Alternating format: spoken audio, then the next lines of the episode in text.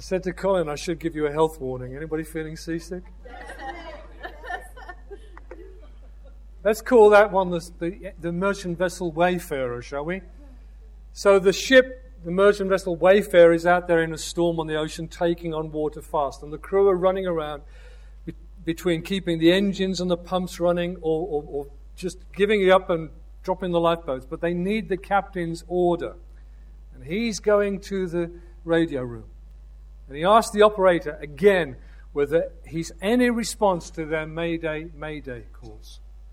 And the radio operator is shaking his head again when they hear a voice coming over the radio speaker. Wayfarer, Wayfarer, what is your position? The help that the boat and crew need is now waiting for that answer.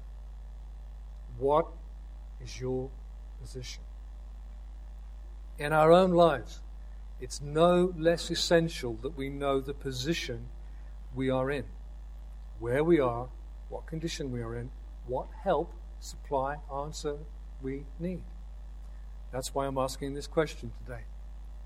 But this is not an inv- invitation to soul searching, what they used to call navel gazing. You know, I, I, I know what's inside me, right? The Bible answer is no good thing. so, you know, searching inside me is not going to come up with much, much of any good at all, is it? My help comes from the Lord. It's a call to action. You see, as Christians, we get to choose our position. We can, by the grace of God, change our position. Is that true? It's called salvation, isn't it? We're taken away from this into something else. Translated from the kingdom of darkness into the kingdom of light, from the kingdom of Satan to the kingdom of God's dear Son. We get to change our position. And having been saved, now living under the grace of God, we can continue to make choices and we can continue to change. The grace of God enables us to do so. Throughout the teaching of the Lord Jesus, which is followed up by the letters of the apostolic writers, there's a recurring theme. It's this be alert, be ready, be prepared, watch. Not just for the coming of the Lord Jesus, but on a daily basis. Don't be uninformed. Don't be unaware. Don't be unprepared. Let me give that as a headline for you. Choose, change your position. What is your outlook? What is your expectation? John Glass was speaking a lot about that last week.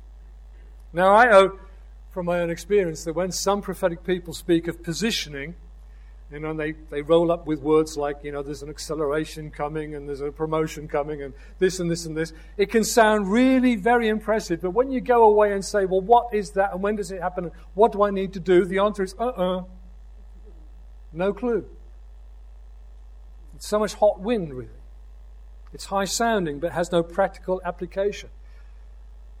There's too much prophesying like that. All wind and words, but nothing real, nothing solid, nothing that you get hold of. I'm so glad that John, with us last Sunday, was both prophetic, pastoral, and very, very practical. I want to use this morning to follow up on his excellent time with us with some more practical application. What do we mean by being positioned? First of all, position yourself before the Lord. To receive from the Lord, to be uh, uh, energized and used by the Lord, a person needs to know that they're looking to Him. Person in whatever need of help would have to do something. It spells out car, by the way. Come to Him, ask of Him, receive from Him. You see it played out again and again in the Gospels. People in need come to Jesus. They seek Him out. They, they, they, they seek His face. They, they seek His presence. And then they've got a request to make of Him. And if they don't make it, Jesus asks them, What do you want? And then they receive from him in many and various ways. And some, but sometimes when the Lord was confronted with someone in need, a leper, a blind man, a cripple, a whatever person with a sick child, he would ask them that rather strange question What do you want? Now, I've said before, I'm sure at such moments the disciples would mutter among themselves, Of course, you know what he wants. He's blind, for goodness sake. But the Lord actually pushed people to admit their position to ask Him for His help. They needed to express that much faith, It wasn't faith that makes things. I don't believe in faith that makes things happen. I believe in faith that asks Jesus who makes things happen. They need to make their requests so that they will receive from Him. If someone didn't come to Jesus and didn't ask of Him, they'd go on being the same. Their needs would be unmet. And I often think that we would rather worry or complain than come and make our request. Oh, I haven't got this and this isn't happening. Make your request. Now, if I were to speak more about faith here this morning, some, the problem is some people think they know a lot about faith from what they've heard on the religious radio and TV channels. And I told you very plainly before that I think a lot of that is actually false teaching. Not all of it, but a lot of it is. So I've got to choose some words that define what I want you to understand about faith. So here's the next one Position yourself in dependence. I was struck this week in our Bible readings by that phrase in the pattern prayer, what we call the Lord's Prayer, but it's really our pattern prayer. Give us today our daily bread. For some reason, my eye was drawn to that word daily. So I went into it and looked it up in the Greek. And you know what? It's nothing to do with today or tomorrow. It's actually that it's coming. It's arriving bread. It's coming bread. It's, it's bread I don't have, but it will come. And it's, the picture is exactly this it's the manna. It's the manna. Remember in Exodus and Numbers, you read about the manna. God provided the manna. It arrived in the morning. They had to go out and collect it. They brought it in. They, they, they boiled it and baked it and made cakes with it and whatever else. And if they tried to keep it to the next day, it grew rotten, except on Friday when they collected twice as much and it stayed good until Saturday for the Sabbath. So they weren't to go out and collect it on the Saturday because God had provided for them. But day by day by day, they received from God. They couldn't keep it and store it and do whatever. They had to wait the next day, they had to receive again from God. That was the lesson of the manna coming bread.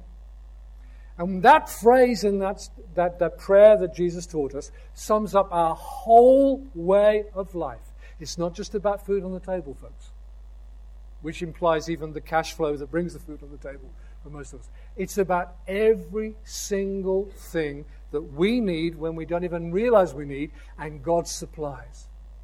Give us this day our coming bread, our manna. And guess what? To cap it all off, the true manna, Jesus' words, is Himself. He's the true manna. Everything comes from Him. He's our source, He's our center, He's our focus.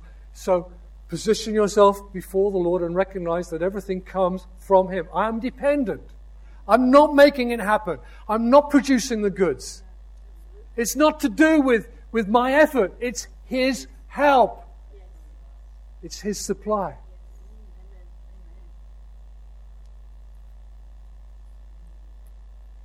So this is being positioned to receive because I don't have, but He will give. I don't know the answer, but He will tell me. I don't have the resources, but He will supply them. Coming bread, coming manna.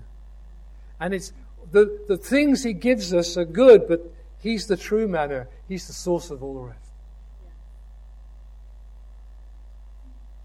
I'm looking to him for his help and provision. When Peter and John stood before a lame man in the temple entrance who was begging from them, Peter was moved to say to him, Look at us.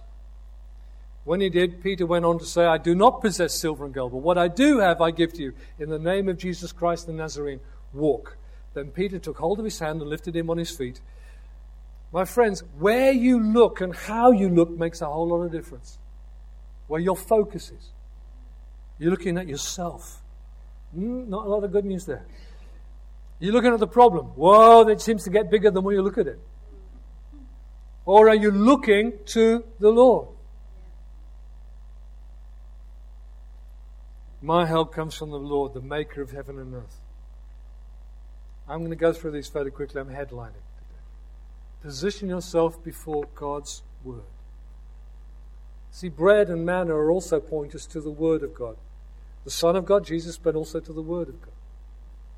Jesus, quoting Deuteronomy, said this, and again it's a lesson about the manna. It is written, Man must not live on bread alone, but on every word that comes from the mouth of God. Here it is from Moses in Deuteronomy. He humbled you by letting you go hungry. Then he gave you manna to eat, which you and your fathers had not known, so that you might learn.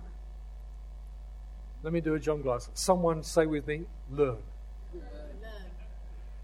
That man does not live on bread alone, but on every word that comes from the mouth of the Lord.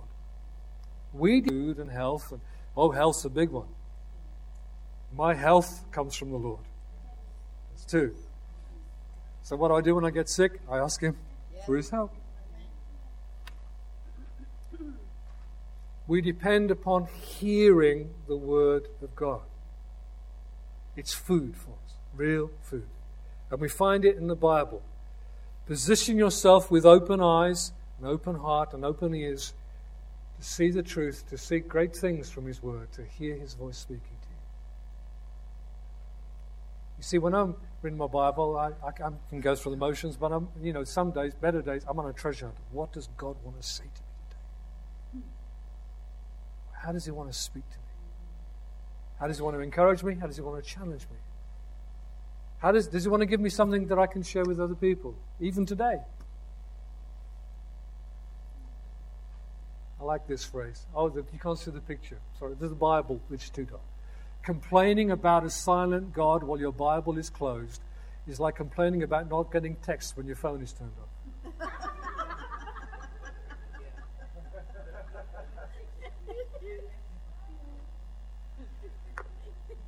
one of the emails from the Bible app people this, this morning, this morning, one of the emails said, uh, God is speaking. Are you listening?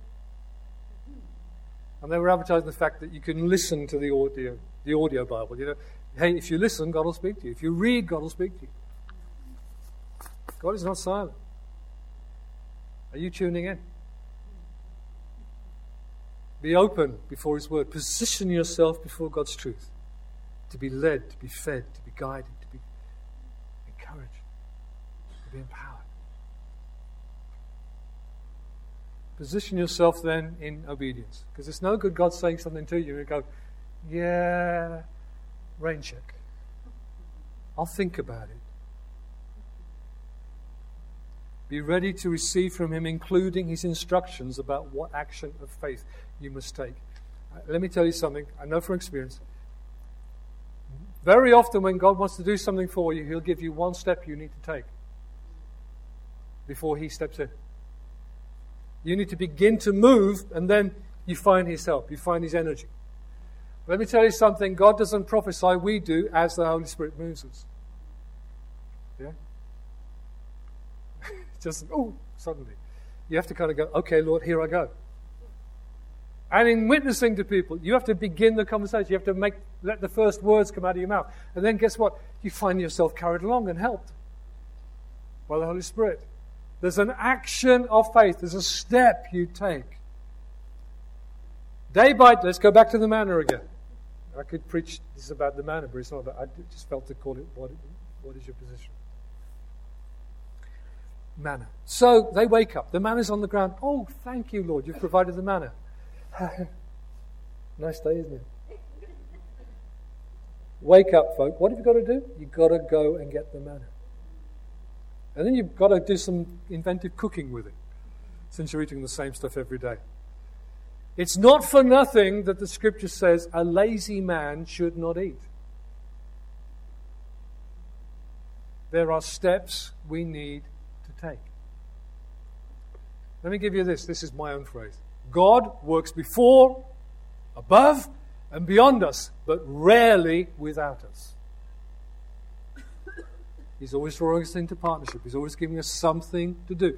The little bit we do doesn't make a heap of beans of difference, but it does in that we are expressing enough faith that we're trusting God. As we take the step, as we make the move, we're trusting God to help us. And we find that He does. He will work, He's at work without us, before us. He's above us and beyond us, but He rarely works without us, without some cooperation on our part. He asks our response and action of faith. The Lord Jesus put mud on the eyes of one blind man and told him to go and wash it off. He needed to take this step, he needed to obey. He told a paralyzed man to get up, roll up his bed mat, and walk. He needed to do it, expecting that God was going to help him. What might he tell you to do? What has he already told you? Like those blind or crippled men, it's true of us too. You won't know the power and provision of the Lord until you do what he told you to do. Shape your heart to be ready, to be dependent, to be obedient. Learn to say with Samuel, day by day, Speak, Lord, your servant is listening. I don't know how many I've got of these. A few. Position yourself to his priorities. See, there's this. Our hearts are sneaky and wicked, you know that? Some of you know it's true. Right? John Glasser commended you all on being so honest. I'm not going. And we tend to try to do these little deals. Yeah? A bit like the old Arthur Daley kind of character. Now, if you'll just do this for me, then I'll be all right and I'll leave it alone. Or, you know, if, I'll be all right and I can go back to, you know, uh, yeah? Can't do that, can you? Here's what Jesus said Seek first the kingdom of God and his righteousness. And all these things will be provided for you. Set your priorities. Make sure that what's first stays first. Seek first the kingdom of God and his righteousness. And all these things will be provided for you. What are all these things? The things that Jesus talked about in Matthew 6 there. Things the Gentiles seek after, unbelieving people. They seek after food and clothing and housing and goods, and then they want bigger and better. So, you ask for and receive the help of the Lord, but even when your health is recovered, or your cash flow improves, or you're enjoying more comfort in better circumstances, don't let your heart fix on those things, but on the Lord and His greater purpose and promises for us. We are called to make the Lord, His kingdom, and His righteousness our priority over even the necessities of life. When we do, He provides for us. But if our priority is seeking those things, not seeking God, we will lose in the long run.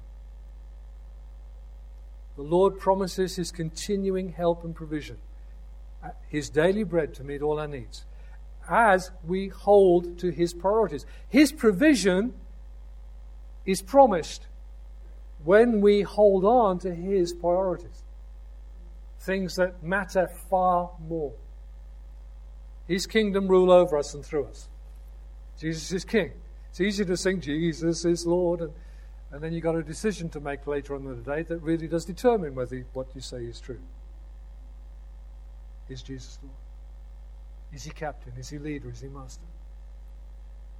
And righteousness. Let me just define righteousness very simply for you again. It's relationship with him and a lifestyle of living as one of his dear children. Righteousness. Position yourself to his priorities. That means a turning around. Oh, no, I'm, I'm, I'm, too, I'm too mixed up with this. I need to turn around.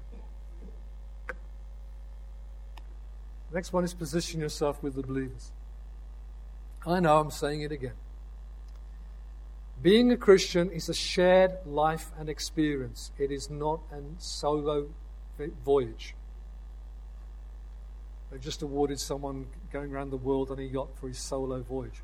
The thought of being on a yacht all on your own going around the world drives me would drive me mad. One thing, I, I know a bit how to sail. I was taught one time, but do I want to do that around the world? No way. Hey, the thing about being on a boat with a bunch of people is the people, as well as the wind and the weather and the sun and everything. It's, you're having fun with the people. You're in a you're in good company. Yeah.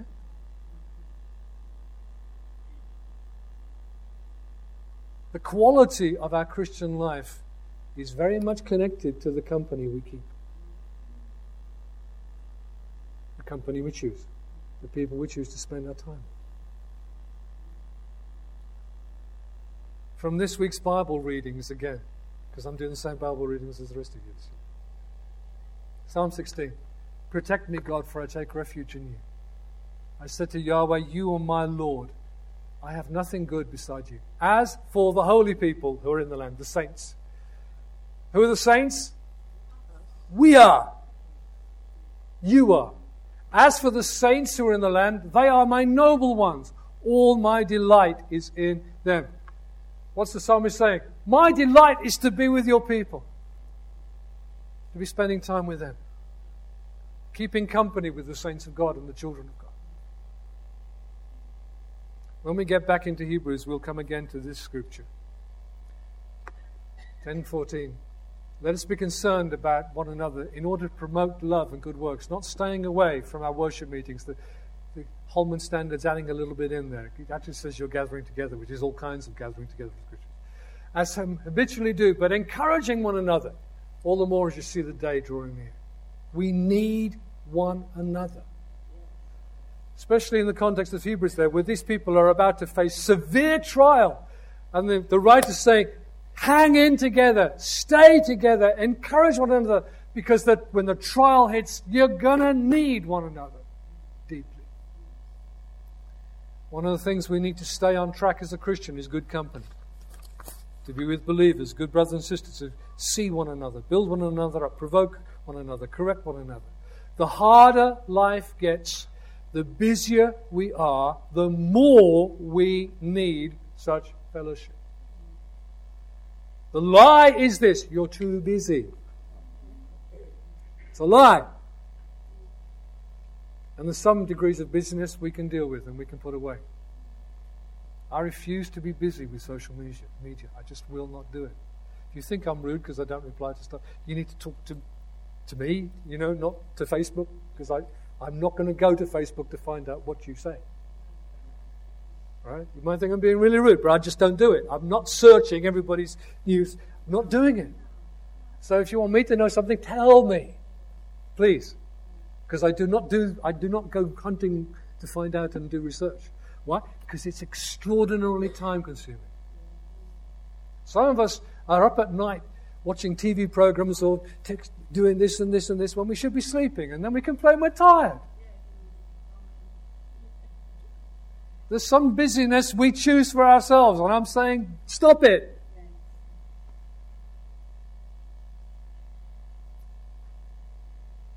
We need to make some choices about where we spend time so that we are built up. We spend time for the good of our souls It's a phrase I'm going to use three times this morning the good of your soul. We need to know what's good for us. And fellowship is good for us. Okay, one more. I think it's one more, more. Position yourself to forgive, to give, and to serve. That's a strange mixture, isn't it? Well, yeah, I'll put them together. Forgiving, giving, serving. They have one image in my mind that connects them an open hand. Only an open hand can receive. See, children are very good at this. If you say, Would you like, would you like a sweetie? They go. Usually with two hands, don't they, Joe? They, they've got it. They've got it tapped. You know? You want something? The thing is, if your hands are full of stuff, you've got to drop the stuff before you can get. If you're grasping onto this and holding onto that, then your hands are not open and you're going, I wish God would give me so and so. Drop the stuff. Open hands. We, let's do about this on forgiveness. On forgiveness, Jesus said, if you forgive people their wrongdoing against you, your Heavenly Father will forgive you as well. But if you don't forgive people, your Father will not forgive you your wrongdoing. What's that a picture of? We need to live in a flow of grace and mercy. I depend every day on the goodness of God and the grace, mercy of God and the grace of God. But I need to learn to be gracious and merciful and forgiving to others. Otherwise, I'm doing this. I refuse to give away what I've received for free, albeit at the cost of the blood of Christ. We live in the flow of God's grace and mercy, constantly giving forgiveness and being forgiven. Like a stream, when the, when the water flows, it's fresh and good, but if you stop the flow, the water becomes stagnant. Yeah, okay, I think I've said that later as well. It's what happens to us too if we close our hands on heart. On giving too. On giving. We, we try to do the sort of deal that Jacob put cooked up, you know. If you give me, then I'll give back to you. Well, that's, that kind of works to start with. But then Jesus throws this one at us, you know, like a whoa, whoa, curveball. He says, Give, and it will be given to you. A good measure, pressed down, shaken together, running over, will be poured into your lap. The picture here is you, you hold out your bag and you, you're kind of holding it out around, you know, in front of you. It's your, it's your lap, you know, and the bag is getting filled and pushed down and filled again until it's, it's falling over the edges. For with the measure you use, it will be measured to you.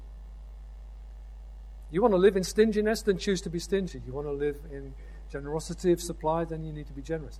The measure you use will be measured to you. The attitude of heart in giving, in generosity, defines us. Not only in what we are giving, but what we receive too.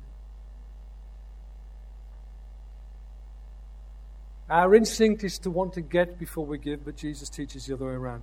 Scripture also says that God loves a cheerful giver. I'm not giving you all the scriptures this morning, listen to. me. Why does God love a cheerful giver? Why does He love to find a generous heart and an open hand? I'll tell you why. Because He made us in His own image, though we are now broken and fallen. The image of God in us is now broken. Calvin, John Calvin said, it's as if we were a mirror reflecting God's great glories of holiness and beauty and integrity and all of these things, but we is now a shattered mirror. It is a shattered mirror. When by His grace we come to faith in Jesus and we're being restored to the image of God, as we learn, as we grow, particularly as we grow in terms of generosity, when God's goodness and generosity begins to be mirrored back to Him in our attitudes and actions, God rejoices over us because uh, finally He's seeing His image in those He made. He loves those who from their hearts give faithfully, generously, sacrificially, because in that way they're showing themselves to be His dear children indeed. It's the family image, the generosity and goodness that God shows towards us we learn to show ourselves. Serving also comes into this. Jesus is the servant of Yahweh who came not to be served, but to serve. So when servanthood is working out from our heads and our hearts through our hands, we are being true followers of our Master. And again, the Father is well pleased with us because we are mirroring his Son, Jesus. I've put it, in my notes here with a picture. Think of ourselves, every one of us, as being like a stream.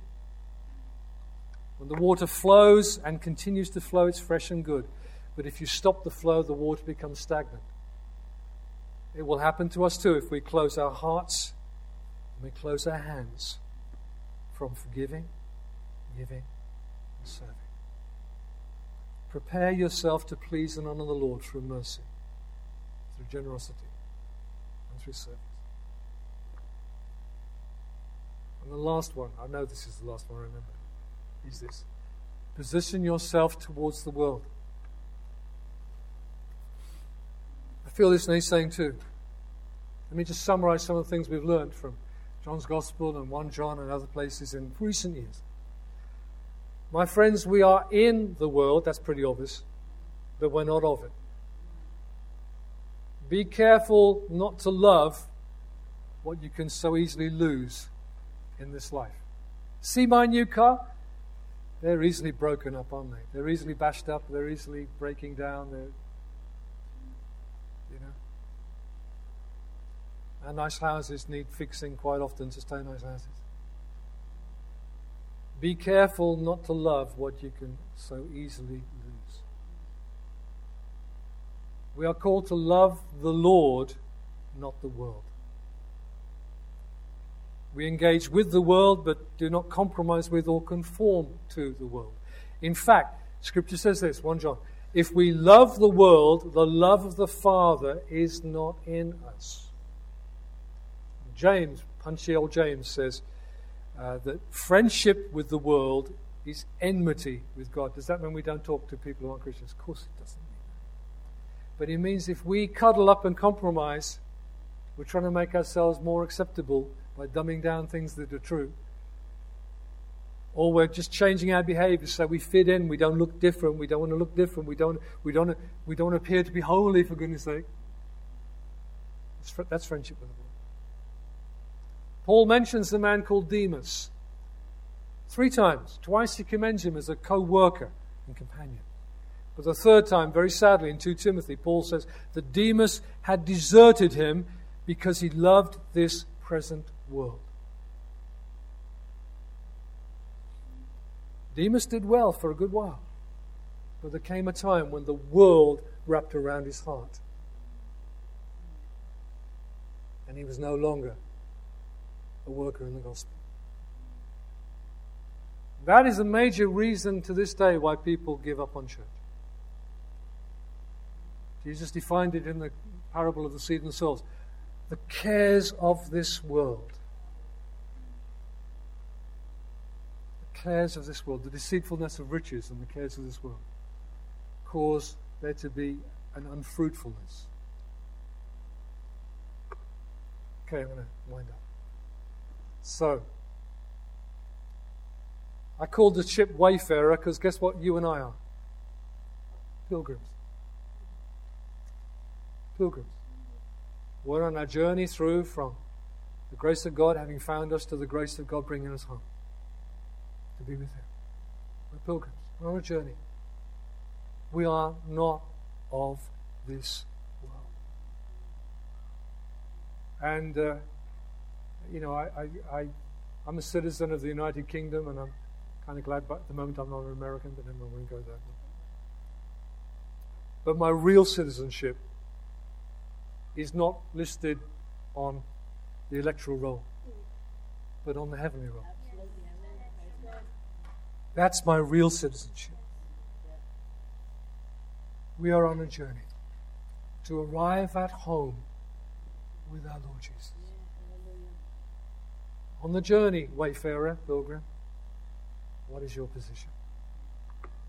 Where are you? Where do you need to be?